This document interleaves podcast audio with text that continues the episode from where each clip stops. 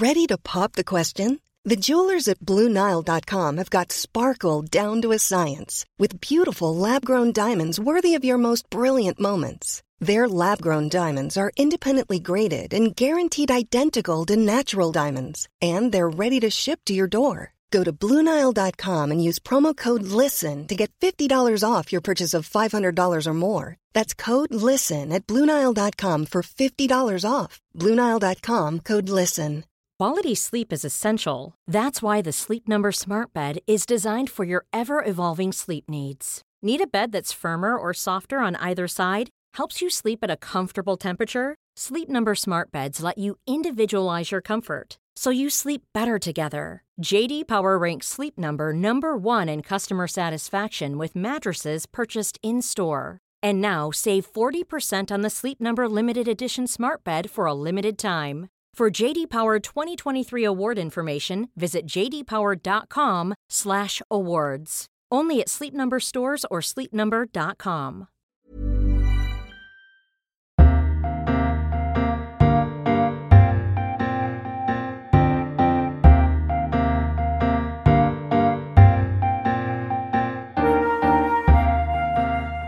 Welcome to this week's episode of the TLS podcast. I'm Thea Narduzzi, an editor here at the TLS, and I'm with Lucy Dallas, our arts editor. Hello, Lucy. Hello, how are you doing? I'm all right, thank you. I would like to be distracted with news of your reading. Well, uh, I can um, confidently announce that with my I have done some of my lockdown project. Excellent. How often do you hear that happen? I certainly didn't do any the first time. Um, and on your prompting, Thea, I have read the first of the Cazalet Have you finished it? Yeah, because I read it really fast because It's I hard really to stop. enjoyed it. It was really hard to stop. Yeah. She's it's Yeah. just the I think the way that she writes children's dialogue is just something else. Yeah, this is. I didn't know much about her. Elizabeth Jane Howard. For the, the must be an absolute tiny number of people who don't know exactly what we're talking about. Who are faithful followers. Um, um, for we were wondering what to read during the second lockdown, and Thea recommended that I read the Cazalet Chronicles by It's been a, a project about three years in the making. Yes, and finally, finally, I said okay, uh, and I absolutely loved it. Yeah, and the children's because she she has this wonderful. It makes perfect sense that Hilary Mantel thinks she's terrific and you know sings her praises and stuff because she's got this kind of indirect narrative that slips into the head of this person and as they're thinking about something then it slips into the head of the next person. And it goes around every character in the book i think. I mean i Yeah. think probably you get the thoughts of everyone don't you? Yeah, and certainly, and then in the subsequent um, novels, because it's it's one of five, um, different characters obviously kind of come to the fore, and others recede uh, Yeah. as they age or, or as things happen in their lives. Uh, the next one is. Uh, have you ordered it yet? Or i haven't ordered it yet i'm going to but i did i did also order the light years because that's apparently brilliant but that's not a Cazalet one so i will have to get the next one My head is still spinning from last week's Books of the Year show. I had I ended up with so many books to order. did you get any sort of them Well, I've sort of lost track of what they are. I've ordered loads, so it will be a pleasant surprise when they when they drop through onto the doormat. I'll have forgotten that I that I even I have- ordered them. I ordered that the, that one to Calais in ordinary time because it just Oh, sounded James so Meek. terrific. Yeah. yeah. Yes, I know. I ordered "Kiss Myself Goodbye," uh, "The Many Lives of Aunt Munca," which was one of yours, I think, by Ferdinand Mount. Oh, that's right. Yes. Yeah. Yeah. Yeah. Oh, that, that's well. That's the one I'd like to borrow. Oh, I thought you had read it. Okay, well, I'm No, very I much haven't. looking No, forward to that. afraid not. No. No. No. And I think I was going to post you one. I was either I was going to was I going to post you Caleb Femi's poetry collection, or was it the second volume of the Cazalet Chronicles? And you couldn't really ask for I'd like- two more I'd two like more both. different books there. The one set on an estate in South London now, and the other set mostly in a Sussex country Actually- home during the Second World War. I heard Caleb Femi talking on the other day uh, Oh, on the you? radio. Yeah, he sounded. He just sounded terrific. So thoughtful and. um sort of reflective and Hmm. engaged and yeah it sounded it, he sounded really terrific I'll pop Um, that but one I was- the post to you. Yeah, thank you. Um, but yeah, they, they, it just struck me with the Hilary Mantel thing that that narrative that drifts around that's completely Mm. convincing. I mean, with when when Hilary Mantel does it with um, with Cromwell, it- it's basically him. You Mm. know, it's basically his consciousness that you get most of the time. And and one of the brilliant things about this is that it, it moves around. And as you say, she does the children. She doesn't. It's not. She doesn't do it in childish language. The language no. kind of remains the same, but she gets the thing, but whereby they think about something really serious, and then they think, "Oh God, I hope it's not custard for tea or whatever it is," you know. yeah, the kind of the that. simultaneity of thought and, and the rhythm of it as well. Yeah, uh, and and and that some things when you're a child seem incredibly serious, um, and and in fact, you know, an adult may think they weren't, and other things that are incredibly serious, you might be able to just sort of dismiss. Um, and and she takes everyone seriously as well. Everyone's included, um, as as you say, the children and the servants. I'm pretty sure you even get a bit of the cat's viewpoint at one point. I think you do, yeah. Um, yeah, I just I cat. thought it was it was completely engrossing. So yeah. thank you. Oh, my pleasure. um, well, um, Coming up on this week's show, Margaret Drabble will join us to discuss Matthew Beaumont's new book, The Walker, on finding and losing yourself in the modern city, which is reviewed in this week's TLS, giving us in the process one of the most intriguing quotes I've read in quite a while. The most entertaining chapter in this volume, Drabble says, speaks of the magnificence and hideousness of big toes. More on that soon. But first, this year marks the centenary of the poet Paul Celan's birth and the 50th, anniver- and the 50th anniversary of his suicide by drowning in Paris. A number of significant English language books have been published to mark the occasion, and here to talk us through them and discuss what they add to our picture of the man generally acknowledged as the most important post war German language poet is Mark Glanville. Mark, hello, thank you for joining us. My pleasure. Um, you have a rather nice story about discovering Paul Celan. He was introduced to you in that that way that you you sort of can't dismiss. I think with a sense of heartfelt urgency thrust uh, by a trusted friend who thrust him upon you. Yeah, absolutely. I was introduced to him at a time when I was sort of rediscovering my Jewishness. I was about to get married. I, I never really had taken it particularly seriously, and then but then I, I I got married to this Jewish girl. My Jewish godfather, if there is, can be such a thing, Stanley Moss is also a, a very, very fine poet in his own right and, and, publisher in New York. I went to stay with him uh, while I was actually doing some training as an opera singer, funnily enough, at the time. But Stanley uh, had a, a formidable collection of poetry, which I used to sort of enjoy looking through. And he used to talk me through some of the stuff as well. And I was particularly drawn to uh, Osip Mandelstam, of course, the great Russian Jewish poet, and uh, Paul Celan. Uh, another was Yehuda Amichai, the, is the Israeli poet, who uh, was a was a great personal friend also of, of Stanley Moss's, and in fact, whom I, I got to know reasonably well over the years. But Paul Celan, of everyone, really just spoke to me the most. He, and the poem which I which I'll read actually, in fact, targets that. And Celan it seems Celan, in fact, defined Jewishness in his own terms. Um, and, and, it's included, in fact, in the poem I'm going to read, as, as, a, as a, a pneuma, the Greek word for, for a wind.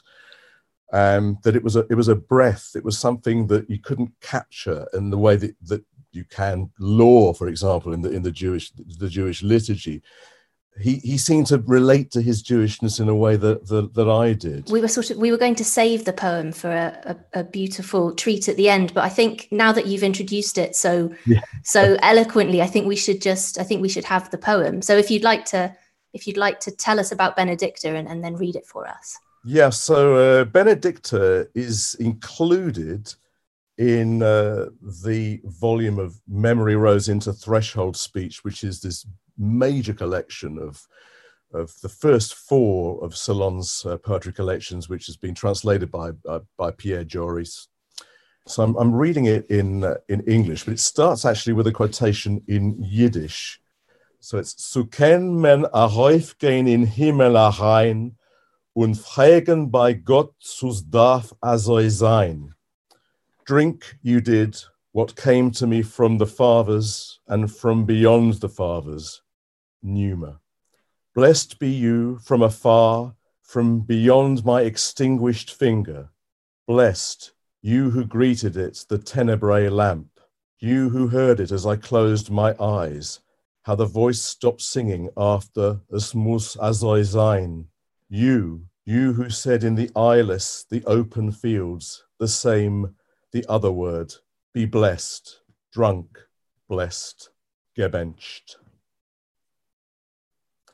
It always strikes me as such a brave and petrifying thing to do um, to publish as Pierre uh, Joris has um, a bilingual edition uh, with the German and the English side by side for the for the critic to compare.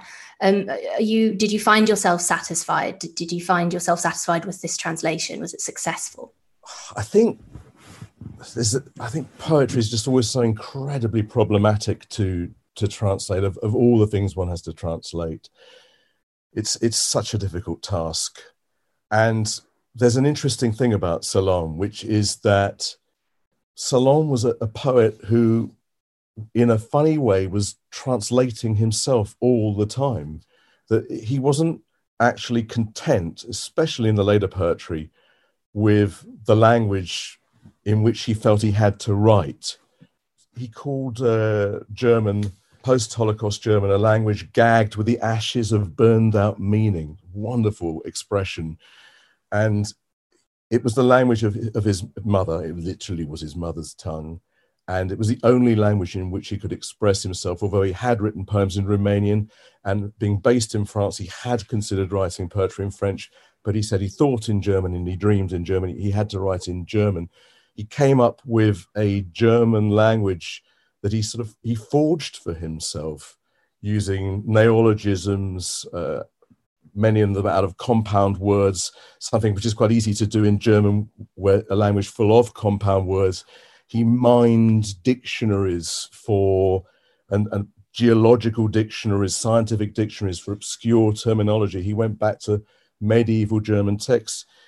He had to find his own way of expressing himself through the language of his parents' murderers and his own oppressors. Which was of course really the, the sort of the struggle of his of his entire life. He has um he describes the the german language as a domain which just seems so uh, pertinent for a person whose whose life and whose parents and people were displaced were, were deported uh, from from a land. Um, it's incredibly moving. One of the um, one of the books that you mention um, which is a collection of uh, of prose writings. Um, I'm just looking for it now. It has it, it plucks as its title a line which again sort of brings to the fore the the struggle that we're talking about here. It's called microliths. They are little stones. An incredibly moving title to choose for a collection, and and and and this collection brings us insight that we didn't have before. I don't think, or perhaps just supplements it to how this um, how how Celan struggled uh, with with everything, with with his personal life as well as his his his uh, his his career, because of course the two things are completely imbricated. Yeah, I think Microliths is a, is a marvelous book. I, I, think it was originally published in German in 2005, and Pierre Joris, uh, Joris has, has, just uh, brought out this very important translation, very successfully translated. Um, there are issues. I, I, didn't really fully answer that question, or barely answered it at all. About which I will come back to about about the actual per- translation of the poetry itself, whether there are issues and problems. But I said, but partly I think just because of the nature of the poetry that he has to translate, and then going back to the uh, to the poem um, and the idea of, of pneuma again and this and this breath. There's this marvelous stuff. Uh, the final the final uh, paragraphs uh, are in fact uh, into part of an interview with uh, Yehuda Amichai, uh, only two fragments of which survive. He goes back to this whole idea. I'll see if I can find a reference to it, but he talks about. Uh, oh, yes, here we are. I actually got it here. It was a 1969 interview, Kol Israel, with Yehuda Amichai. Uh, and Celan says, obviously, the Jewish as a thematic aspect but I believe that the thematic alone does not suffice in defining the Jewish. Jewishness is, to, so to say, a pneumatic matter. So he comes, there he is again referring to this in 1969. He also referred to it in his very important Meridian speech, in which he defined his later poetics in 1960. Um, so this is a this is, and then there's wonderful uh, sort of prose poetry included in microliths as well. Just tremendous stuff. Interestingly, Pierre Joris uh, talks uh, about Celan saying that he could have been another Kafka had he chosen to go down the route of a, of a prose writer. I have to say, I couldn't disagree more. I just do not see Celan as a prose writer at all. And in fact, if you look at the, the high quality prose that's included in this book, it's very, very poetic. It's, it's poetic prose. His muse was not the, the a prosaic muse; it was a poetic muse. It's a rather strange thing to say. Um, I'm struck by you saying that, Mark, actually, because it, because as I was reading the piece, it, you get this very strong sense of someone, as we were saying before, is wrestling with the language. He's wrestling with the German language and with his own poetry, because as you say, the later style, he's trying to move away from the kind of beauty and lyricism, almost because he thinks that's not possible um, anymore. But there's never a question of of stopping, is there? it's always a question of I, I have to do this. How do I do it? I, I mean, that's a. I mean, it's a very interesting observation. And what happens is that in the in the second half of, of his poetic life, should we say, um, it it, bec- it did become an existential struggle for him. In, you could argue that in, in, there was a kind of epist- I think, as I say in the, the piece, there's an epistemological aspect to the earlier work as a search for a searching for knowledge, a search for reality, a try an attempt to make sense of it. And this wonderful phrase that he comes up with, um, Wirklichkeitswund und Wirklichkeitssuchend. I was wounded by reality and searching for reality. But when it comes to the second part of his of his career, it, it, it's it becomes an existential endeavor. That it's it, he's, he calls it an, an eye clarifying itself in the process of writing. That's what poetry became to him. So that in order to, to be able to, to cope at all, he just simply had to write. And it was all about that. It was all about the necessity to write in order to simply to be able to, to exist at all.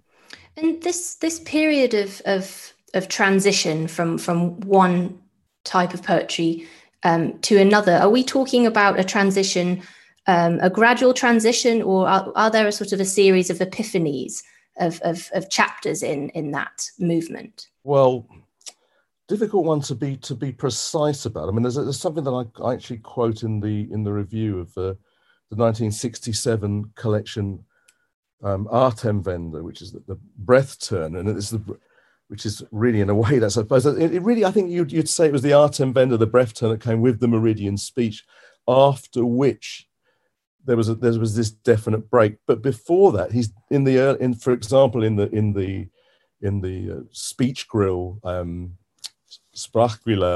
poetry of the final volume of the of the new collection by Joris of the earlier poetry, he's definitely moving into this territory um, where it, it's it's I forget the phrase he used. It was the the, the death of the synonym or whatever. There was metaphor was just no longer the the poem words just there was this atomic aspect of poetry where in a way it couldn't be broken down. Uh, you, you couldn't reduce things into metaphor. And uh, with Celan's later poetry, there's almost no choice. You you you should you cannot finesse it. You have to translated exactly as it is in the German, as, as closely as you can in the original. Almost, I mean, when I, when I used to study Greek and Latin at, at Oxford or wherever, we had the Loeb editions, you know, which would, would, basically we're talking about literal translations. If you're translating Celan, I think one should attempt to be as literal as possible. In the later poetry, I think it's a sine qua non. In the earlier poetry, I think it's preferable too, but it's e- but I can see how somebody could be tempted to write, to translate the earlier poetry in, in a way which is more poetic in an English sense, that when one's trying to push one's own poetic persona, when rather than just serving Celan himself. It's interesting in light of all this to think of um, Celan as a translator himself, of course. He translated from a number of languages. Um, he translated Shakespeare, Apollinaire, uh, Marianne Moore, Giuseppe Ungaretti. So just to give a sense of the, the range there. But what do we know about him as a translator? Uh, what was his criteria? What did you know? What did he look for, and how did he handle other people's words? Yeah, I mean, he. I think I mentioned in the in the piece that he he said that he only wanted to translate poetry that spoke to him. And, and of course, then there's this wonderful book uh, which I've also also reviewed, uh, Under the Dome by Jean Daive, uh, where Celan chose to translate Jean Daive's first collection, and he wanted to. He wanted to translate it, and it was a, it was a reciprocal thing going on because Jean Daive then also translated poems by Celan, and we, and, and we had the and had the benefit of having Celan sitting over his shoulder, uh, saying that this is how it should be, and, and, and there's a point in the review where I where I used that in a way to as a as a, not as a stick to beat uh, Joris with, but he has the advantage of of getting a closer translation perhaps than than Joris might have done uh, with with his French. It, it's just it, it, seems to me more authentically closer to what Celan wanted. You um in in that um in the book that you refer to there as well um which is an account of of of the friendship between Jean Daive and and Celan when they were in Paris. Um, you get some wonderful sounding details, uh, just little glimpses of uh, the poet in movement. Uh, you mention um, that Daive observed Celan tearing up paper with extraordinary violence. His waste basket, uh, his waste basket always overflows with paper torn, but not crumpled into balls, as with others I know. That's that's right. I mean, you say you what you see there is is this this latent violence, but was, which wasn't always so latent um, particularly when it came to inflicting injury on himself. So there was an attempted suicide in 1967, of course, tragically a successful one in 1970, but also a very violent attack on on his on his long-suffering artist wife Giselle Lestrange. Um, he, he, he nearly killed her too. I remember when I when I actually uh, I was he had been so much of a hero for me, Celan, for so many years. I was quite I was very upset when I just not. I, I mean, I've known about this for a while, but I remember when I first discovered this, and I well, this wasn't the Celan that that I wanted to to celebrate, but it was who he was, and of course, then you you get that reference, uh, that those those observations from Jean Daive, who was so obviously in awe of Celan and very sympathetic towards him, but extremely observant. It's a mar- it's a marvelous book, actually. Under the Dome, I, I think it's it's a really terrific book and, and, and very very moving he talks, uh, I didn't mention it in the review, but he talks elsewhere about Celan's this powerful spiritual presence that you felt you were in the presence of somebody with this incredible spirituality. And I always see Celan, I've always seen Celan myself in as a kind of, in terms of, uh, as a prophet. You know, use the word, you know, vatic from the, the Latin word vates for a prophet. Is he? He has that kind of. To me, the great poets have a vatic quality, and Celan undoubtedly had that. And, and it's interesting then to see Jean Daive's observation, that he had this spiritual presence because that seems to relate so well to this uh, idea of him being this vates, this, this prophet. And, and for, for a poet who who underwent such a transformation in the way that he wrote and the way that he conceived of uh, of words, um, there's a surprising um, circularity to his life, I suppose, short, relatively short life, as as you said. Um, so the story of his of his suicide, the book left open on his desk, um, a, a, a, book uh, of a biography of Hölderlin, which takes us back to the beginning, his earliest influences. Almost, it just gives this tremendous circular circular sense. It's absolutely true, and, and as, as I mentioned in the in the review, also that he, if you this this poetry having this existential dimension to it in the sense that it was a it really was the means by which he was able to survive uh this as you say there's a circularity there going back to the, the sort of more surrealist poetry and uh, that he related to of, of, of the school of André Breton and and the an écriture automatique you know so automatic writing. I mean in a way where's the difference?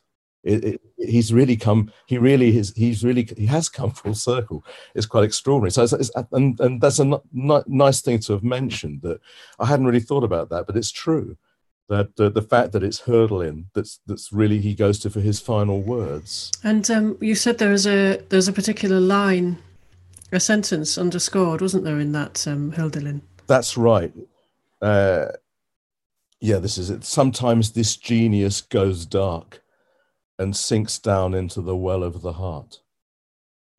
So that was the Hölderlin sentence that he underscored. and uh, that was the last that we knew of him. Well, um, it's um, it's it's hard to know what to say after that. It's such a it's such a it's such a um, it's such a, an intense story, both in terms of the life and and and the poetry itself. Um, obviously, but it's it's been a pleasure to talk to you about it today, um, Mark Glanville. Thank you, thank you so much for your time. My great pleasure. Thank you so much for having me.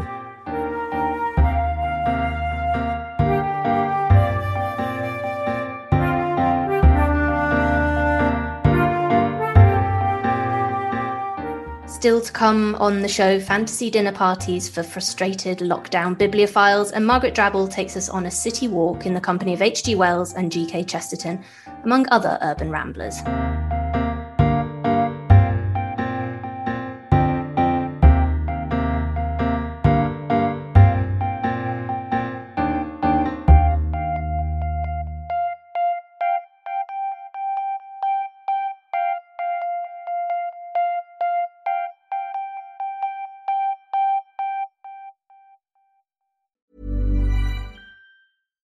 If you're looking for plump lips that last, you need to know about Juvederm lip fillers. With Juvederm Volbella XC and Juvederm Ultra XC, your lip look, whether it's subtle or bold, can last up to one full year with optimal treatment and no additional maintenance. Find a licensed specialist and see if it's right for you at juvederm.com today. That's J U V E D E R M.com. Add fullness to lips in adults over 21 with Juvederm Volbella XC or Juvederm Ultra XC. Do not use if you have severe allergies or a history of severe allergic reactions, or if you're allergic to lidocaine or the proteins used in Juvederm. Tell your doctor if you have a history of scarring or taking medicines that decrease the body's immune response or that can prolong bleeding. Common side effects include injection site redness, swelling, pain, tenderness, firmness, lumps, bumps, bruising, discoloration, or itching. As with all fillers, there's a rare risk of unintentional injection into a blood vessel, which can cause vision abnormalities, blindness, stroke, temporary scabs, or scarring. For full important safety information, visit juvederm.com. When you're ready to pop the question, the last thing you want to do is second guess the ring. At Bluenile.com, you can design a one of a kind ring with the ease and convenience of shopping online. Choose your diamond and setting. When you find the one, you'll get it delivered right to your door. Go to Bluenile.com and use promo code LISTEN to get $50 off your purchase of $500 or more. That's code LISTEN at Bluenile.com for $50 off your purchase. Bluenile.com code LISTEN.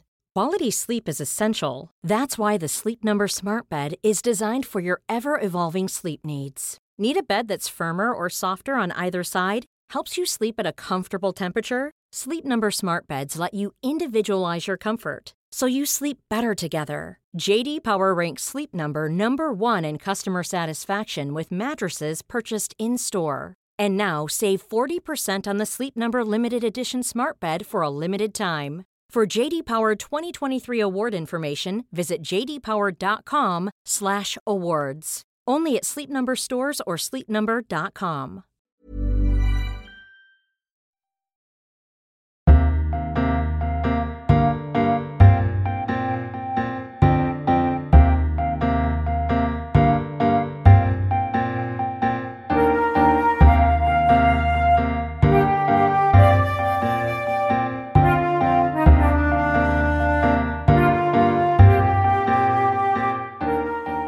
Welcome back to the TLS podcast. I'm Thea Narduzzi and I'm with Lucy Dallas. This week's NB introduces an idea, a competition no less, to mitigate the lockdown blues. Have you seen this, Lucy?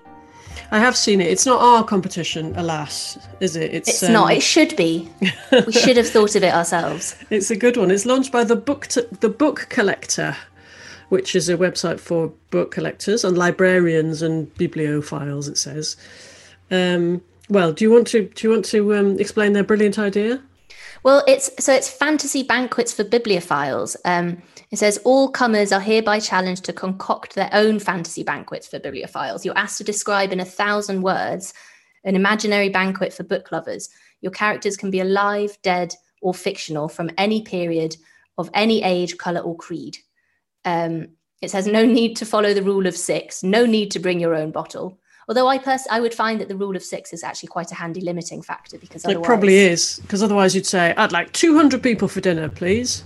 Exactly. And you wouldn't get to talk to any any of them. The other thing that they don't specify, in fact, is is whether the inventor, the host, would actually be attending themselves. Because I don't think I would want to be there myself. To, Oh, to be wouldn't you? it sounds like well, it sounds like a very extreme version of Never Meet Your Heroes. it could all go horribly wrong. They could be really mean. I suppose so. It says I had to look on the on the website. It says, imagine you've got Virginia Woolf chatting to Germaine Greer, or Thomas Jefferson to Malcolm X. Maybe Peter Pan is sitting beside Evelyn Waugh. What would they eat and drink? Might they wish to dance afterwards? Which is a nice thought. Has Elizabeth Bennet remembered her dancing shoes? Well, you see, there, I wouldn't want to interrupt any of those people. I would just want to listen to them. And what if they started? What if you had prepared a careful menu for Evelyn Waugh and Malcolm X and Germaine Greer, and they all started moaning about the food or something? Anyway, Well, go on, Thea. Who would you I'd have? cry. Can you can you think of two or three off the top of your head? Oh gosh. Well, um, hmm. Um, oh, it's the it's it's the multi-channels debate. There's there's too much going on. I don't know I where know to start. because you because you could you can have writers or fictional characters. Exactly. I reckon think- I'd like go on. No, I was just going to say. I wonder whether they do they specify what that you, you do you have to tell them what what the food will be. Do you also is that a stipulation? No, you could. I think you just could do that if you wanted to. because I think I'd be better at that, especially if if we if we went if we went back to previous episodes of the podcast. Um, was it about a month ago we had Norma Clark on? We could we could probably plunder that for for menu ideas. You could have Mr. Mrs. Ramsay's boeuf en daube. You could serve Oh, it with James. Joyce's hot floury potatoes wrapped in a white napkin from Dubliners. See, I could take care of that side, and I'd be very Okay. happy to delegate the invitees to you. All right, cool. Um, And then I'll just hang back in the corner and, and listen to everyone. well, I just it's very difficult, isn't it? I would have one sort of ancient one. Mm. I don't know whether you would have Ovid, or you might have Odysseus. You could have Or- all of the Homers. You could have all of the people who go into being Homer. Oh no, they'd go on and on and on and on, wouldn't they? All the Homers, don't you? That would be cool. You could have one Homer. I don't know. I'd have. Depends. One how many- representative of Homer. May yeah, maybe, or maybe that's what I mean because you can have fictional characters. Maybe you could have Odysseus. I think he'd be the best one of that lot in terms of. Mm. He's was- intolerable, though, isn't he?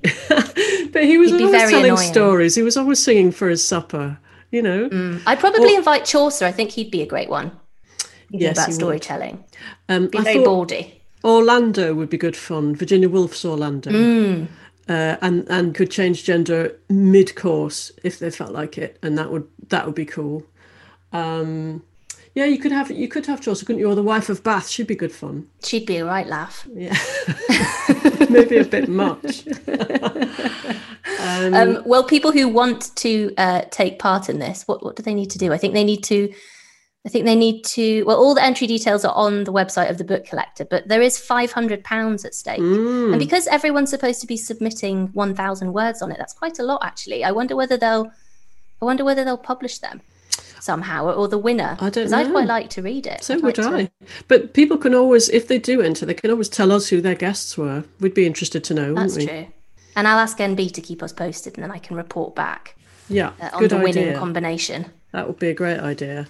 Um, and after that great, enormous banquet, what you would need is to walk it off.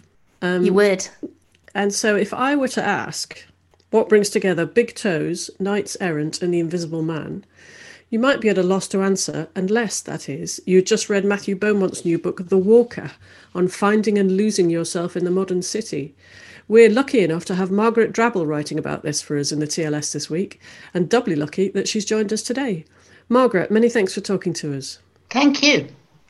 Um, to begin with, I think um, I have the impression that you're quite a walker yourself, are you? I'm a very keen walker. I'm not a competitive walker, but I walk a lot, both in the city and the country. Yeah, because you mentioned um, in your piece, in fact, your own wanderings around North Kensington and Grenfell Tower. Not a happy walk, but a, a, a significant, uh, meaningful one. It's we can see Grenfell Tower from our London house. We could see it burning, and to me, it was a very much a part of my life for months. I, I'm not there now. I'm in the country now, but the tower is my walking patch, and all those housing estates round the bottom of it, I know quite well. I managed to get lost, but I know them well. Um, and Matthew Beaumont's book. So this is very specifically, you say, between the, the country and the city. But so this book is very specifically about walking around the city because he, you mentioned that he wrote another one about walking at night, didn't he? And and it is, as you say, a very male-dominated subject. Yes, and I think he neglects one or two of the women walkers he could have put in, but he does point out quite reasonably that women in the city didn't find it as easy to walk as men do. They're always suspect, they're always looked at as the wrong kind of woman. So it is very much a male occupation walking at night in the city, or even during the day. It's more of a male diversion, I think. Yes, and and I think he does also mention um, at some point that there's also the, the homeless people. There's a very unromantic side of being out in the city at night. That you know the the the person walking around taking things in is is in a position of privilege, as it were. Absolutely. I mean, it's okay if you're Dickens and have got somewhere to go home to, but it's not very good if you're on the street. Yeah. Um, is it? Would you say is it in the tradition of the flaneur, like Baudelaire and co, or is it a bit more modern, like the psychogeographers and the situationists of the '60s who who wandered and got lost on purpose? There's quite a lot of psychogeography in it. I mean, he he quotes Baudelaire a lot, and of course, as I'm devoted to Baudelaire, I'm always happy to come across Baudelaire. He quotes T.S. Eliot frequently, particularly that bit about crossing London Bridge, and he uses the word commuter, which I don't think was invented then for the for the bank clerks going to work. So he he invokes the sort of the city walker, but then there is a sort of shadow of homelessness, tramps, vagabonds, um, and in the Middle Ages, if you were walking around at night, you were um, illegal, so you were under a curfew. So all all that is drawn in. Mm-hmm. And so is, is his focus very much on how walking the city shaped the minds and the work of, of, of selected writers that he discusses? Yes, it is. There, there, there's a lot about um, how certain how imagery comes into one's mind. Also, some of these writers, as he makes quite clear, used to walk in order to think. I mean, Wordsworth in the country walked in order to think, but here we have um, G.K. Chesterton, and, and Dickens walking the city streets in order to think, walking at night in order to think. And all that comes across very strongly. Their, their books are shaped by their walks, their characters are shaped by their walks. And so Virginia Woolf is one of the, the rare uh, female appearances in his work. Yes, but I thought it was quite interesting that Mrs. Dalloway, about which he writes quite a lot, he doesn't really focus on Mrs. Dalloway at all, but on um, the chap back from the war um, who is pursuing a woman through um, central London. She's wearing a smart hat, I think, and, and she never looks back at him. But it's a kind of it's a pursuit, and it, I mean he calls him Pete the Ripper, and it's interesting that this was the very week that um, mm. that Peter Sutcliffe died. And there are so many resonances in, in this book, things that hook on to other things that are happening at the same time. And of course, Peter Sutcliffe terrorized the whole of Yorkshire that people didn't dare go out. Yes, and actually it had a huge effect on on uh, women walking on their own and also men walking on their own because because most of the men were horrified if they found themselves walking behind a woman and would have to try and cross the street or you know. Yes. they, they, they felt um, they felt suspect simply by being there. No, yeah. it, it's it's very interesting that aspect of, of danger and outlaw, of being an outlaw. But Virginia Woolf herself was a very bold walker. She was quite a brave person, and she didn't mind striding around on her own, um, day or day or evening. Mm, she said to walk alone in London is the greatest rest. It was it was for her. It was a real escape, wasn't it? Well, it is it is a wonderful treat, and I wish I could do it now because although I love walking in the country, I do love walking in London. And one of the things I love doing is getting on a bus with my freedom pass and going to somewhere I don't know, and then just getting off and going for a walk. And of course, that now is no longer such a safe activity as it used to be. I was interested that um, Matthew Beaumont doesn't mention the Reclaim the Night movement. And he did a, write a previous book about night walking. And I wondered if he mentioned it there, but I couldn't get hold of a copy because there's no libraries anywhere. And I, I bought a sample and read the intro, but I don't think he mentions the Reclaim the Night movement there. And I remember having huge arguments with my niece about that and about whether it was um, wise to go around in very short skirts in um, London. But I mean, that was part of the point of reclaim the night, wasn't it? Was that we're you're allowed to walk? You know, we were allowed to walk around at night. That was okay. That was exactly what she was arguing, and I was saying that common sense tells you that there are some places where you're asking for trouble. She absolutely wouldn't see that. Though I think now she's a little older, she might see that I might have had a point that I was worried about. Mm, sure.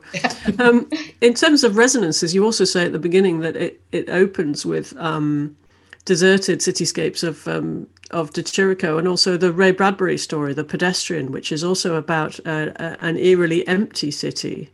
That is a very powerful story, and it reminds me of many occasions in America, many occasions in America where I've been walking in New York or Los Angeles and realized I'm not meant to be walking at all. You're just not meant to walk. I know lots of stories of people who have um, been for a walk and been positively sort of arrested for walking along a sidewalk.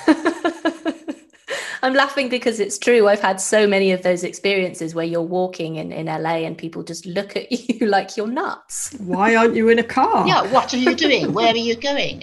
It, it is well that that story is very is prophetic because when he wrote it in the 1950s it hadn't got as bad as it has now when motor cars are the only means of transport in, in some parts. So there is no sidewalk.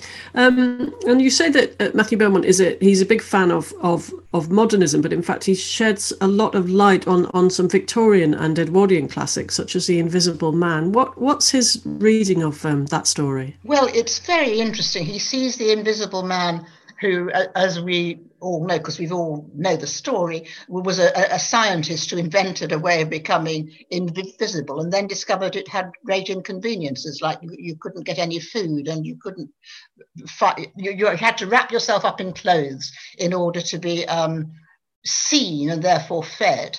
And um, it's a very macabre story. And at the end, um, he um, Beaumont points out that the, um, the Invisible Man becomes from having been a very um, self important, um, unpleasant character, becomes a sacrificial, Christ like victim, naked and, and, torn to pieces by the mob. Um, like a sort of scapegoat figure. And I hadn't quite seen it in those grandiose terms. I've just seen it as a scary story.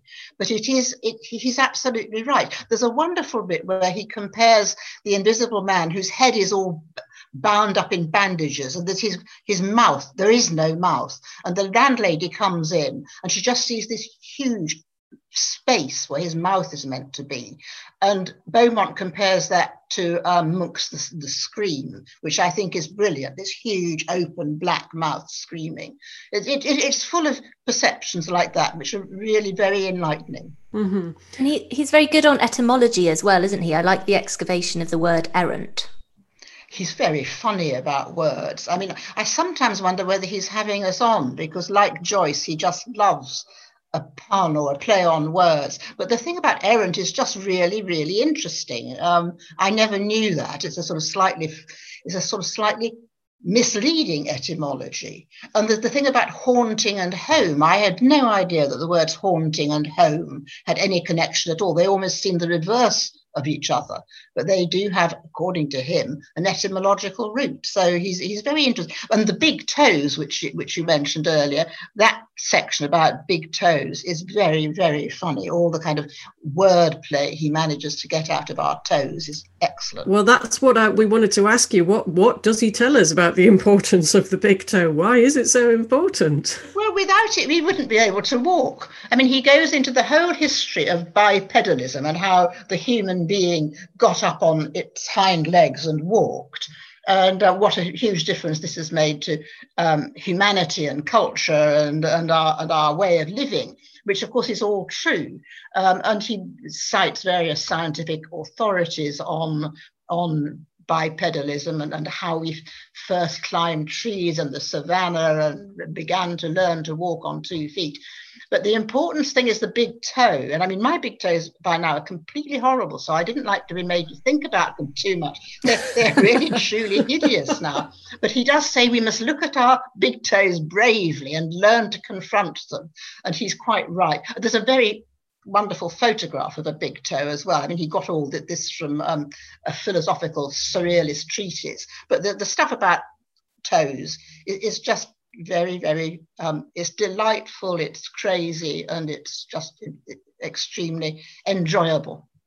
I was, I was going to say, I was going to say, you mentioned surrealism there, but just um, talking about big toes, it very much made me think of, um, you know, that scene in L'Âge d'Or with um, by Buñuel and Dali, where the woman is seen sucking the toe of the religious statue. I hadn't thought of that, but that, that's exactly it. And he makes you it makes you long to go to an art gallery and look at the big toes of the saints because he's very he's very good on the big toes and i know that in the ashmolean there's a wonderful painting i always forget who it's by it's by some minor but very important italian artist called it's of saint helena who was the mother uh, of constantine i think and she's got the most magnificent sandals and she must have some wonderful toes. So i'm looking forward very much to being able to get back to the ashmolean one day and have a look at her toes. We'll have 3000 words on that please margaret First thing to do after lockdown. well, I, would love to be able to go. And when you say also that he, his his yeah. fondness for puns, he's got this extraordinary one um, where he ends up. I don't, uh, is this right that he ends the chapter talking about somebody calling for the dictatorship of the Tola Prairiat? Do you think the whole chapter is just for that pun? I couldn't pronounce it even in my head. You did it beautifully. but but that, that is based on his analysis of the first scene of Coriolanus, which I'd always um, been very interested in. It's where Menenius addresses the, the, the, the, rabble of the citizens. And he calls the first citizens, he addresses him as you, the big toe of this assembly.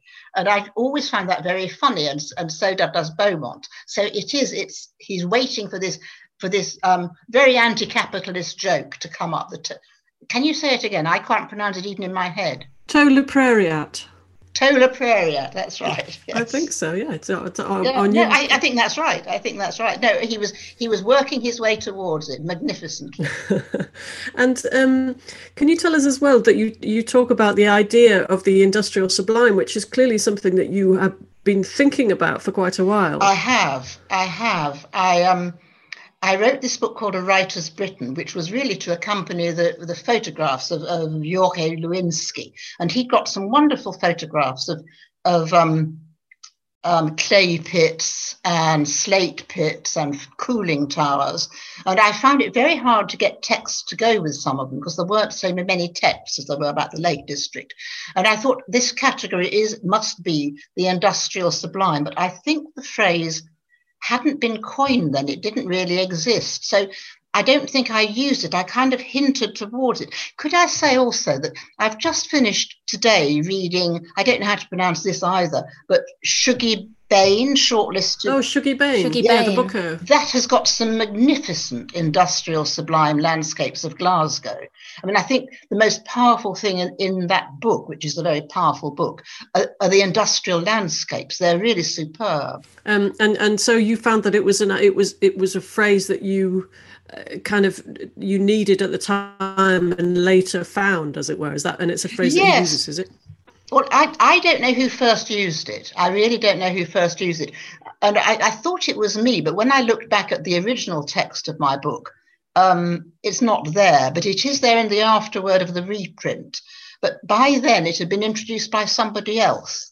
And it's rather um, annoying not to be able to find out where it was first used. It is used quite frequently now in art history and in exhibitions and, um, ca- and catalogues but I don't know when it actually began. That the, there's another word that um, that Beaumont invokes, which is edgelands, which is that sort of bit around the city, which is neither town nor country. And I think we do know exactly when that was coined, uh, which was later than the period I'm talking about, and that was very, um, very attractive to the psycho um, geographers. Yes, the and that was that was Marion Marion Shoard, wasn't Yes. it? So And- and the- nice to have another woman in a very male book. another woman. and there were several poets who who who took up um, in a big way the Edgelands theme. Oh yes, Michael Symmons Roberts and um, Paul Farley. About ten years ago, they had that lovely collection, a shared collection of poems. Um, I think it was in fact called Edgeland. Yes, it was. Yes. Um, yeah. in a way, I wonder if if the Edgeland isn't actually the place to to be looking for today's Virginia Wolves, or Wolves, Virginia Woolfs, or H.G. Wellses. I mean, not many writers, I suppose, these days can afford to live in central London, so I expect you might find them stalking Walthamstow marshes uh, more than Bloomsbury these days. I imagine there's a, there are quite a lot, lot of them walking there. Um, yes, through through the eastern the eastern marches of London. And finally, um, Margaret, we know what the uh, the first uh, our first mission as soon as we're out of lockdown is to run towards the Ashmolean and look at the toes of the mother of. I can't wait. so we look at Saint Helena, but when we are um, allowed to roam as much as we please, where where do you think your ideal walk would be? Um, you're looking for a city walk rather than a country walk, I think, because that, that's what the book is about. I guess I am because that's the theme. But you could you could always you could always disobey me and say whatever you want. Well, there are parts of London I'm so fond of. I mean, I don't really like West London, where I now live, um, or when I'm there, I do. But I've got to know it so well in a in a kind of sorrowful way that I do quite like walking under the Westway, under the motorway, through the through the those housing estates. Um, there are many walks around there that uh, no one could call them beautiful, but they're full of um, of human um, interest, of architectural oddities. Um, so, so I, I, I think I, I will be happy to get back to walk through some of those familiar patches again. hmm Well, that sounds like the industrial sublime to me as well. In some ways, is it? It is with those huge towers, but then crouching at the bottom of the towers, you will find little Victorian terraces um, that haven't been bombed. So much of that area was bombed. And so that there were these huge towers like Grenfell, but there were little corners of Victoriana. Uh, and then the, the, there's the Westway, which in itself is the industrial sublime, but the edgelands are underneath it. So a bit of everything. Bit of everything. Yeah. Well, um, thank you very much, and let's let's hope you you um, are able to do that walk soon. Thank you very much for joining us. Thank you. It's been nice to talk to you. Thank you, Margaret. Thank you.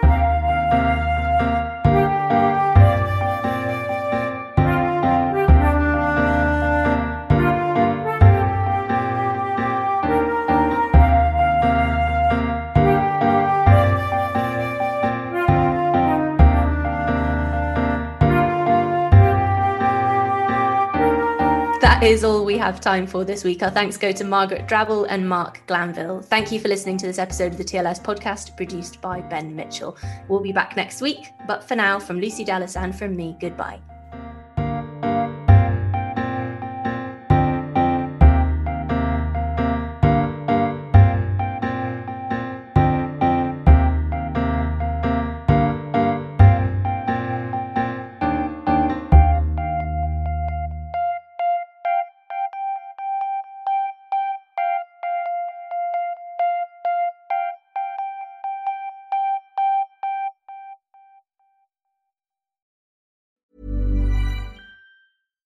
Deserves the best, and there's no better place to shop for Mother's Day than Whole Foods Market. They're your destination for unbeatable savings, from premium gifts to show-stopping flowers and irresistible desserts. Start by saving 33% with Prime on all body care and candles. Then get a 15-stem bunch of tulips for just $9.99 each with Prime. Round out Mom's menu with festive rosé, irresistible berry chantilly cake, and more special treats. Come celebrate Mother's Day at Whole Foods Market.